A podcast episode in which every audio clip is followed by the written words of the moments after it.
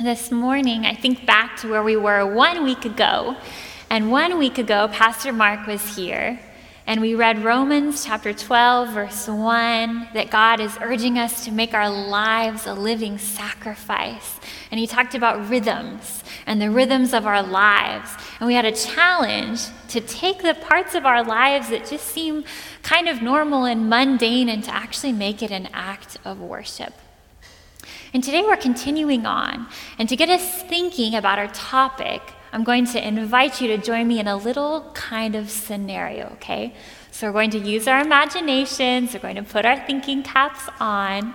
And I want you to imagine that today, fast forwards, it goes really by really quickly. We go through tomorrow and we've arrived at Monday morning.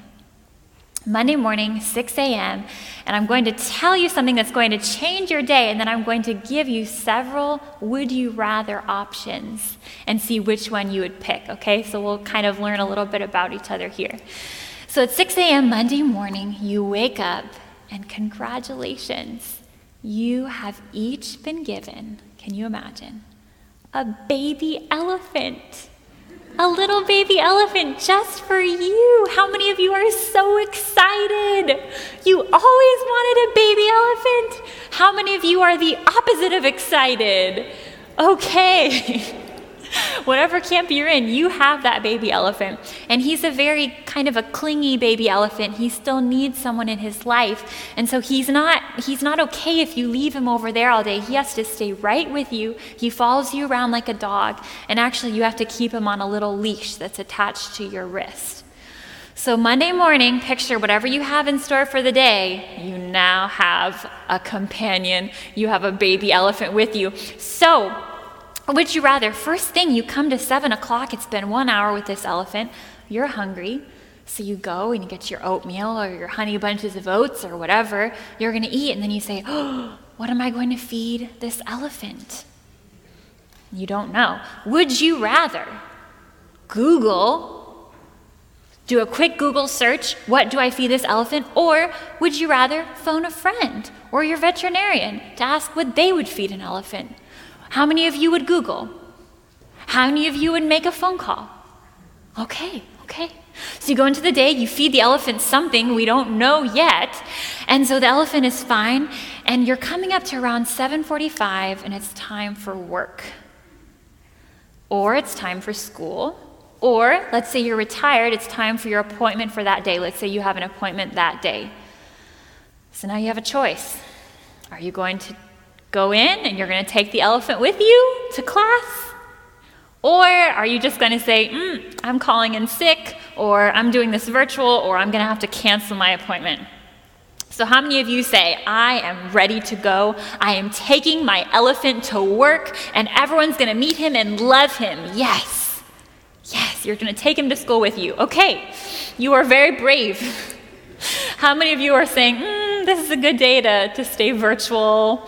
To, to stay home. We're going to do it that way. Okay, okay. So you keep going through the day, whatever happens, you stay home with your elephant or you go in. It's so fun.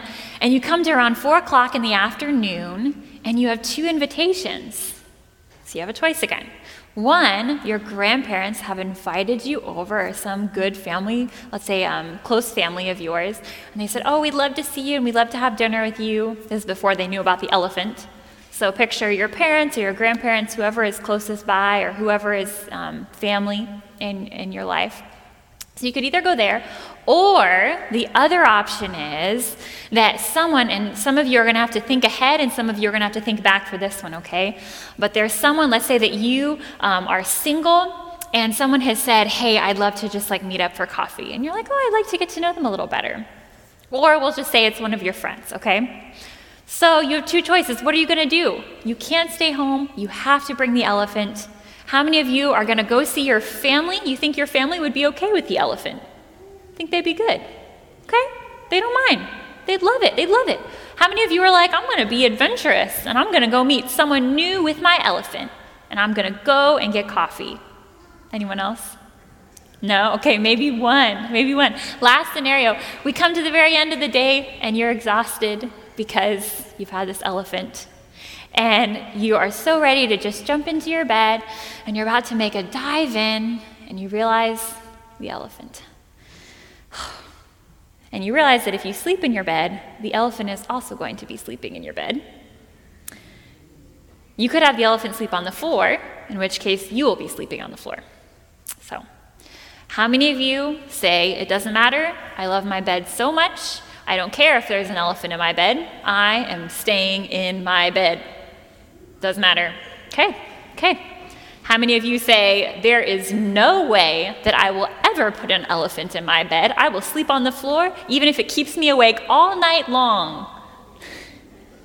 okay, I love seeing the different hands in different families. We can all breathe a sigh of relief because I'm pretty sure this isn't going to happen on Monday. I will not be gifting any of you a baby elephant. But it's kind of funny to think about, right? How our lives could change so quickly. And maybe some of us, ha- of us have experienced that in different ways, maybe not quite as dramatic as a baby elephant. But how are we living? How are we walking through life? And really, what does it mean when we're following Jesus? What does it look like when we're living in the Spirit? Is it something as dramatic and crazy as an elephant? And are we really experiencing that in our lives? So, we're going to look at God's Word today and look at this a little bit more, but let's pray first one more time. Jesus, thank you for this day that you've given us. Thank you for being with us right now through the power of your Spirit and seeing us, for seeing each person in this room and being so personal with us that you're talking to each one of us right now and you're having a little conversation and you're kind of laughing because you saw our answers to those questions and, and you just love it because you gave us all different personalities. And I thank you that you're speaking to us, that your word is here. And so, Lord, I pray that we wouldn't be distracted, that I wouldn't be distracted, that we'd be surrendered to you right now. We invite you to talk to us wherever we need to hear you in our lives at this moment. We thank you, God, and pray this in your name. Amen.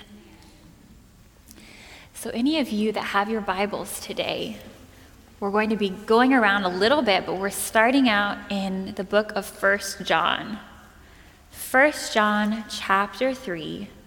And this is something that really affects the way that we live. You may have heard this verse before, you may have sung a song about it. First John chapter 3 verse 1 reads, "How great is the love the Father has lavished on us that we should be called children of God." And that is what we are. What are we called? Children of God. Do we really take that in? Do we really know what that means to live as a child of God? You might say, yes, that's an easy question. But we're going to look at that a little bit more today. And it reminds me of another story about two children, specifically two sons, that Jesus told. And we're going to actually enjoy it through a little story that some of you uh, may recognize as kids. You may have seen these in Sabbath school, maybe not, but see if you can follow along. And if you want to, in your Bibles, open up while we're watching it to Luke chapter 15. Luke chapter 15, as we look at this story that Jesus told. Stories of the Bible The Prodigal Son. This is Jesus. Heyo! who is the Son of God and the Savior of the world. While Jesus was on earth, he taught everyone about God's love. He healed many people from their sickness, performed many miracles like calming storms, and even raised people from the dead. Wahoo! Jesus taught everyone about God's love. All kinds of people would come to hear Jesus speak, including tax collectors and people who made bad choices. This made the Pharisees and Jewish leaders mad. Ah, yuck. They didn't think that Jesus should be around these kind of people. So Jesus told them this story. A man had two sons. The younger son told his father, Um, excuse me? I want my share of your estate now, before you die. Okay. So his father agreed and gave his son his inheritance. A woohoo! A few days later, this younger son packed all his belongings See ya. and moved to a distant land. And there he wasted all his money in wild living. Huh?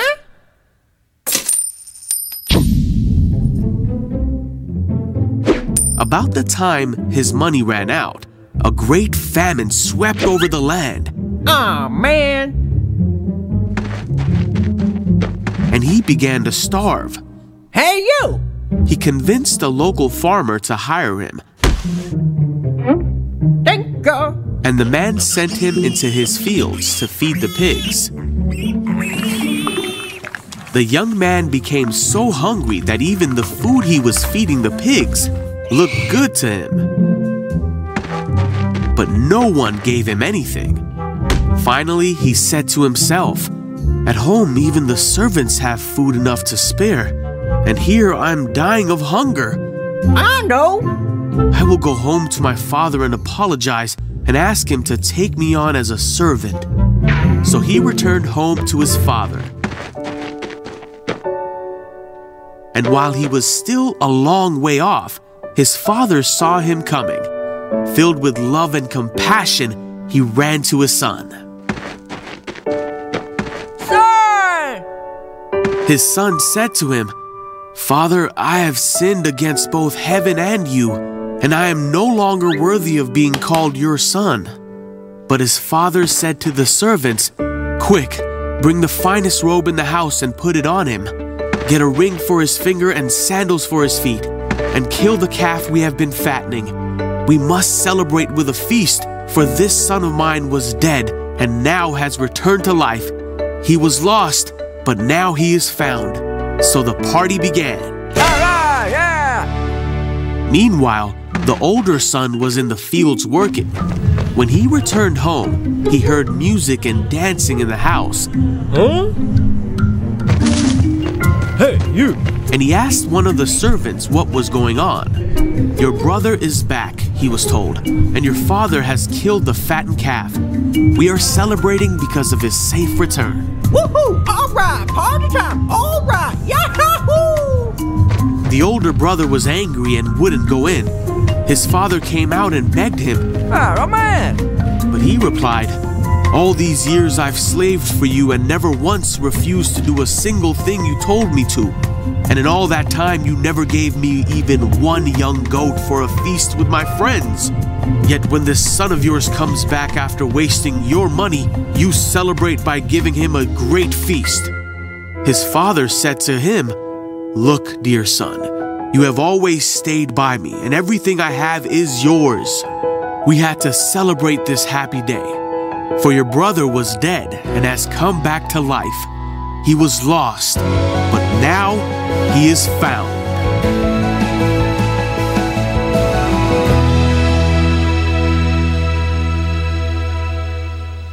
The end, yes. So let's look at what happened in this story. Who do we have? Who are the characters? We started out, of course, we had Jesus, and he's talking to the people. That was a little interesting um, introduction to that. And then we have a father and two sons. Okay? But the part that you can't really tell from this, and we can't even tell looking at our own day and age, is what this would have been like for a family during this time. When Jesus told this story, right, he's living in the Middle East. And the way that the culture was, what this son did from by walking away from his family was really, really bad. So bad to the point to where he basically walked away from the family. He said, I don't want anything to do with you. And it also worked the other way as well, to where not only the family, but the whole village would say, You can't even come back here. You have dishonored us so much, and you've dishonored our family so much, there's no way we'd even want to talk to you again. Because actually, by talking to you, it would bring more shame on us. So we are able to retain our honor by trying to move forward. So you look at this story, what happens? This son gets to the point of so much desperation that he says, I'm going to have to take a risk and I'm going to have to go back. And he goes. And Luke 15, verse 20 says, While he was still a long way off, his father saw him. Do you know that in this time, what he had done, if he came back into the gates of the city, anyone that met him could actually stone him. That's what he had done. But they don't because what happens? The father gets to him first. And he does something else that's, that's even more against what they would do during at this time. It says he was filled with compassion for him. He ran to his son. Men during this time do not run. You have these long, dignified robes. You are supposed to stay serene and calm and all this kind of a thing. So you shouldn't be out there welcoming someone in. And you're going to, if you're going to go, you're going to walk sedately. But what does the father do? He sees from a long way off. He says, I'm not going to let anyone else get to him first. He kind of has to hitch up his rope a little bit, so he has to expose part of his leg. Also, you do not do that. And he runs to his son. He throws his arms around him, he kisses him. He's going 100% against everything that he was taught, that he was raised growing up, because that's the heart of this father. And the son, sends, the son says to him, Father, I have sinned against heaven and against you. I am no longer worthy to be called your son. Dad, I don't deserve this at all. But the father, and you could see it in the video, he is not even listening. Quick, let's, let's get this going. Let's, let's get you some better clothes. I'm going to put a robe on you. I'm going to give you the sign of my authority. You are welcomed back. You are part of the family. Even though the son hadn't been living like a son, it's like he'd forgotten it in some ways. He turned, turned his back on his family. To the father, he was always a son. And what made him a son wasn't what he did or his performance, it was just who he was, and it was his relation to the father. He was a son because he had a father. When we talk about him, we say, wow, it's beautiful. The lost son came home. But there's another son in this story, right? The older son. And can you imagine that moment too? of his father saying, going out and saying, oh, why, why won't you come in? I mean, on one level, it's, it's a little bit awkward, but it's also really sad. You're a part of our family. I want you to experience this moment with me and with the rest of the family and your brother. But he's angry. Why is he so mad? And maybe some of us can put ourselves in this story and think, where would I be here? But we look at his answer in verse 29 and we can see a little bit of his heart. The older son answered his father, Look, all these years I've been slaving for you and never disobeyed your orders. Yet you never even gave me a young goat so I could celebrate with my friends. The only thing that this son can talk about is his performance, the things that he's done. This is what I've been trying to do, Dad. I've been trying so hard. I've been working so hard. It's been tiring. It's been long. I've been slaving. He uses that word for you. He's angry. He's resentful. But why? He's a son. Why has he been slaving? Why has he been living like a slave? He also, like his brother, has not been living like a son. He hasn't really experienced what it could be like to live with the father. His father says, My son, you are always with me, and everything I have is yours. That's what it means to be a son. To be with the Father, to have access to all of that. But he hadn't really appreciated it. He didn't really know who the Father was. But notwithstanding all of that, his dad is taking all of that in. What does he still say to him? He calls him son. My son, I claim you even though you're not living like a son, even though this is hurting me right now. This is who you are to me. Both of these boys aren't living like sons. They don't know who they are at some point of the story. And in some point of the story, they don't know who the Father is. And my question today is how are we living? Do we know we read that verse? We're children of God. Are we living like children? Are we living like a son? Are we living like a daughter? God confirms in His Word that He is talking about us when we flip over to Romans chapter 8. Romans chapter 8, I'll be reading there from the ESV. Wherever you are there, it says, You did not receive the spirit of slavery to fall back into fear, but you have received the spirit of adoption as sons by whom we cry, Abba, Father. The Spirit Himself bears witness with our spirit that we are children of God. And if children, then heirs, heirs of God and fellow heirs with Christ, provided we suffer with Him in order that we may also be glorified with Him. The Bible sets up a little bit of a contrast here, right? There's two spirits. He says, You did not receive a spirit of fear. And he contrasts it you have received the spirit of adoption as sons. What's the spirit of fear?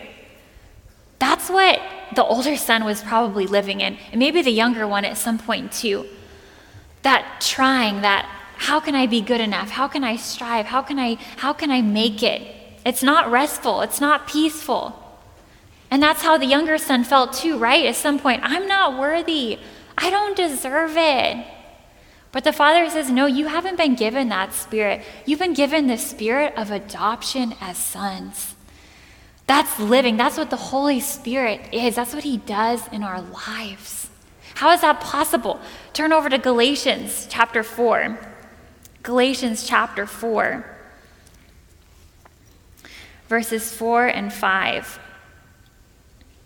But when the time had fully come, God sent His Son born of a woman, born under law, to redeem those under law, that we might receive the full rights of sons. Because you are sons, God sent the Spirit of His Son into our hearts, the Spirit who calls out, Abba, Father. So you are no longer a slave, but a son.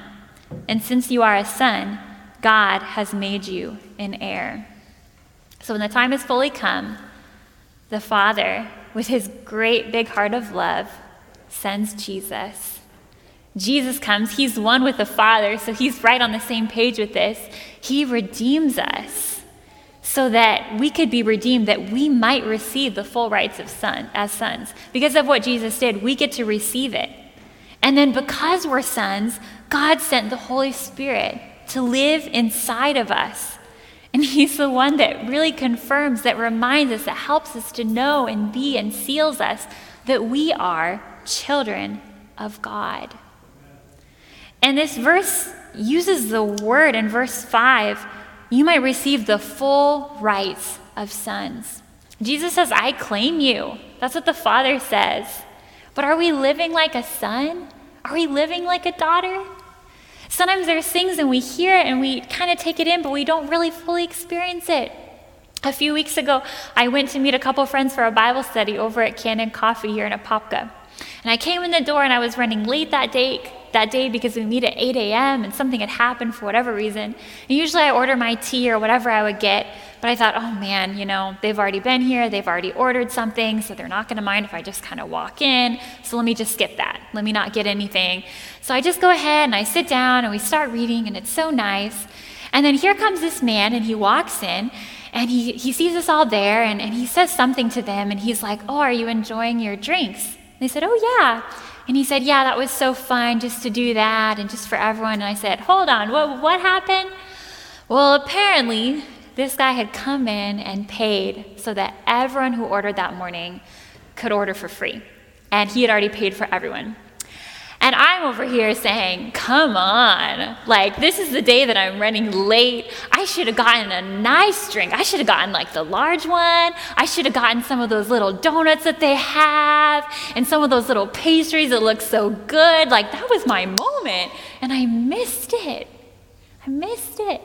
Sometimes there's things that are right there. God's word says you've already received it. Past tense, spirit of adoption, the full rights of sons. But are we living like it? What does it mean to live with that? That's a place of peace. We're going to just turn back to Romans 8 in the message there. I think we have one more verse. Romans 8:15 in the message. What does that look like? It says, This resurrection life you receive from God is not a timid, grave tending life. It's adventurously expectant, greeting God with a childlike, What's next, Papa? God's Spirit touches our spirits and confirms who we really are. We know who He is. and we know who we are father and children. Life as a child, life as a son, as a daughter, is a place of restfulness. A son that knows he's a son doesn't have to prove it, he just is. A daughter that knows she's a daughter isn't striving to be enough. That's a place that I have been. But I'm realizing that, daughter, you realize you are a daughter. It's a place of peace. It's not a place of fear. It's a place of joy. It's a place of freedom. Not because of who we are, not because of who I am, not because of all the things that I have done or I haven't done, not because of my feelings and whether or not I feel like a good child of God that day. I am a child of God. You are a child of God because of our relation to the Father. There's nothing we can do to change. We're, we're His child, and He's our dad because of who our Father is and what He's done in our lives. So, what's keeping you from living like a son? Are you living like a son? Are you living like a daughter? Are you living like a child? And if not, what's keeping you from that? I invite you to just resonate on that and talk to Jesus about it.